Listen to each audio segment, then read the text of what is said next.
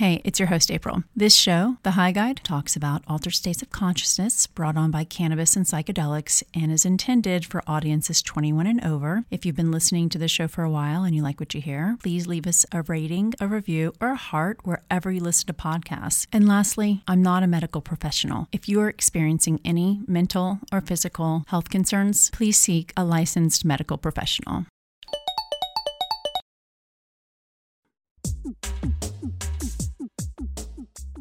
So I decided to go on a, I called it an experimental drug diet for a year, where um, I decided to cut out all substances, including alcohol, um, for a year, except for cannabis and psychedelics, just to see what it would do.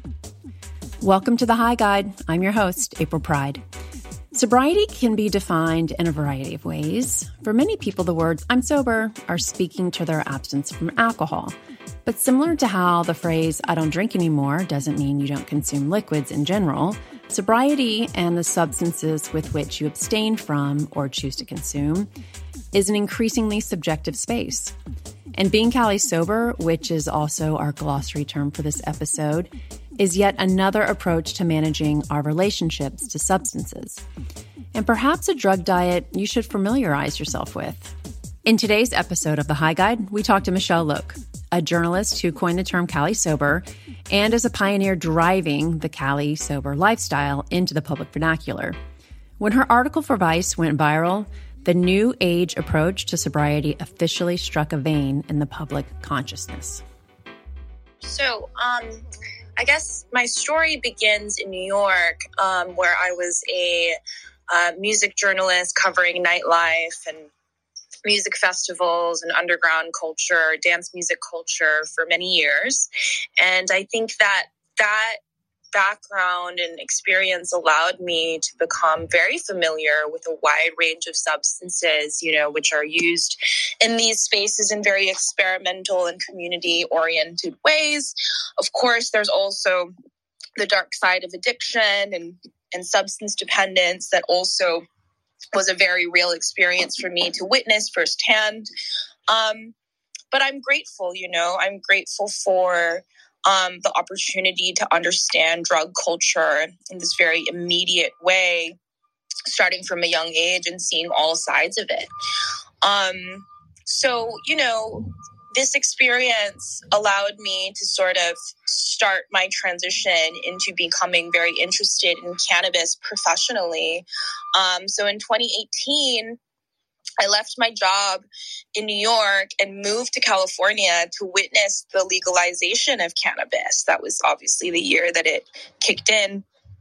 Um, and as I kind of, you know, adopted a more California oriented lifestyle, I realized that the substances that I had become pretty dependent on in New York to live this like extremely high functioning, fast paced, productivity oriented lifestyle, which, you know, was fueled a lot by amphetamines, really, and then downers to come off of them, or just always kind of being on this cocktail of like drugs that helped me to keep functioning at this like extremely high level of alertness at all times. You know, I was working 12 hours and then partying until four in the morning.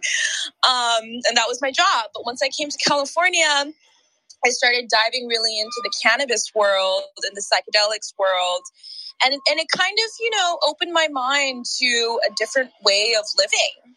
So, um, became very clear to me that my body's rhythms were out of sync with the California lifestyle. I felt like I was on a different timeline almost, where I was just moving too fast. I was being a speed freak. And I was like, actually, I want to be tripping out in the desert and like more connected to my body. I decided to cut out all substances, including alcohol, um, for a year, except for cannabis and psychedelics, just to see what it would do. And I called this drug diet California Sober. Um, and I basically started using that term when I went out to parties, especially and people would be kind of confused when I declined a drink or a line of coke because I told them that I was sober, but then I was still smoking weed. And so I kind of like started saying California as a, as a joke, like, "Oh, I'm Cali sober," and I was so new to California that I didn't even know that people didn't say Cali in California. Oh, Cali. Yes, the term signals an out of stater for sure. But for those of us not born and raised in the great state of California, but may have spent years of our life there, we appreciate your patience with our neophyte choice of words. Whether you call it California or Cali, until recently, neither name was often associated with sober. And then, you know, out of nowhere, this this editor at Vice reached out to me. She wanted me to write about um, one habit that had like transformed my life for a newsletter that Vice was doing. And so I wrote this essay, very like uh, stream of consciousness. I think I wrote it on a plane while flying somewhere on an assignment and I and I and I submitted it when I touched down. And it was so crazy to me how this essay went so viral. Like it hit the zeitgeist in a way that none of my writing over the last 10 years ever has. Like it just went so viral that within like a couple weeks it seemed like it was everywhere and everybody was talking about Cali sober. I think one of the first mainstream publications to write about it was New York Magazine and, and The Cut. Um, and then that kind of helped catapult it towards like the goop land and a lot of cannabis brands started sort of um, picking it up and I just started seeing it everywhere. Um, and you know, like I told you, April, I think um, I was a little bit uh, hesitant to claim credit for it in the beginning. And I think that naming something that's already kind of bubbling up in the culture helps to like solidify it as like, oh, this is a thing that's really happening.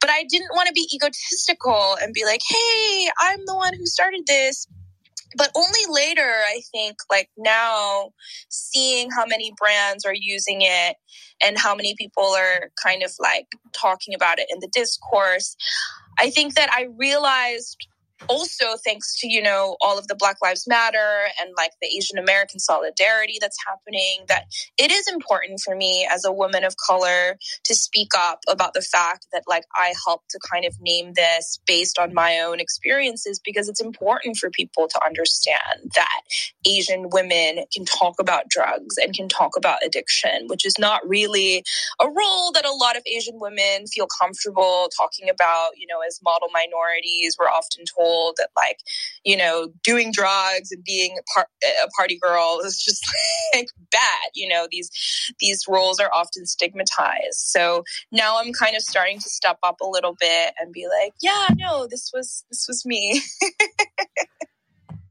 Well, we can definitely thank Michelle for bringing Cali Sober into the mainstream conversation. From her use of the term Cali to her openly shared stories, the authenticity is evident and quite moving to read this essay that Michelle wrote for Vice, I mean, there's so many great nuggets here, um, but I just want to read a few things. One, when she talked, when you talked about moving from New York to California and needing to slow down, I just talked to someone who got stuck in California for three months during the pandemic, and she was supposed to be flying home to New York and just got stuck in California. And she said she was coming out of her skin. She just can't move that slowly. And she said that she consumed a lot of weed while she was sort of stuck there in the sunshine state. Um, and this is how you describe going from, you know, Adderall fueled days and nights, mm, etc., um, to yeah, being near Joshua Tree and just looking at palm trees with a great sunset and being totally happy with that. Um, you say here the physiadrenaline of uppers do not allow you to appreciate the slow wash of sunlight on your skin. When you're strung out, every inhalation triggers a craving for a cigarette instead of fresh air.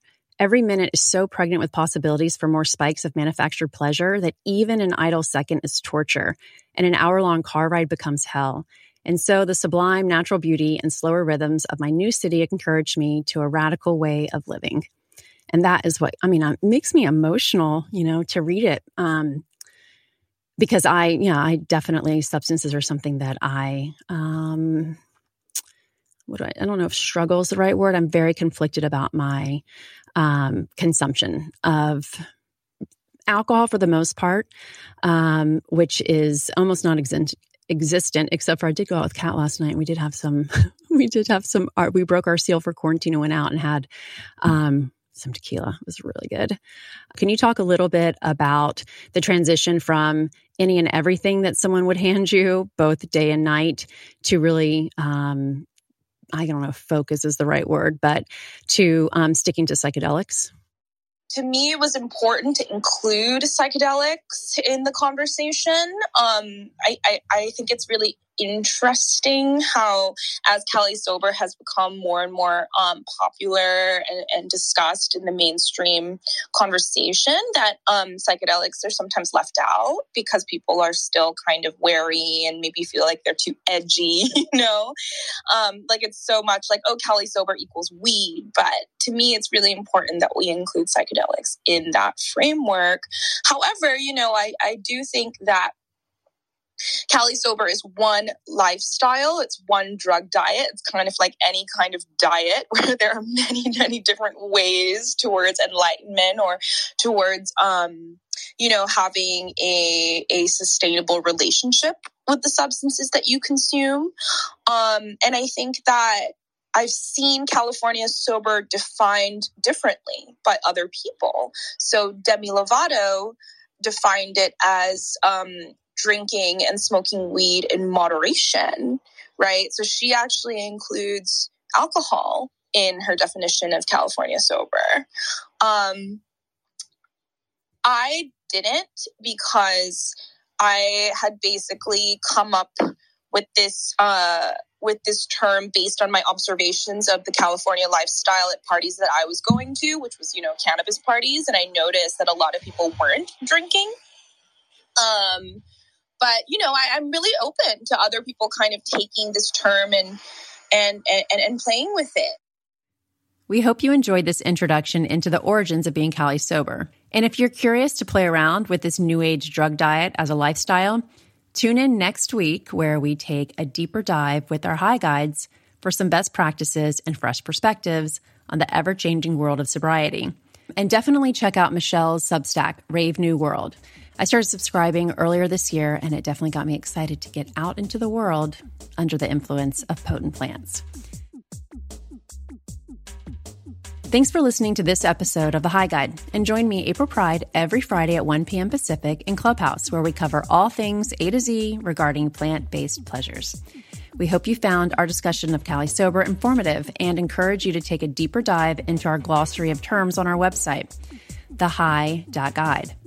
Of course, you'll find a new episode of The High Guide every Friday. Subscribe and follow wherever you listen to podcasts. And if you're looking to stay in closer contact, give us a follow on Instagram at thehigh.guide. And subscribe to our newsletter, again, on our website, thehigh.guide. This is April Pride. Thanks for joining me on The High Guide.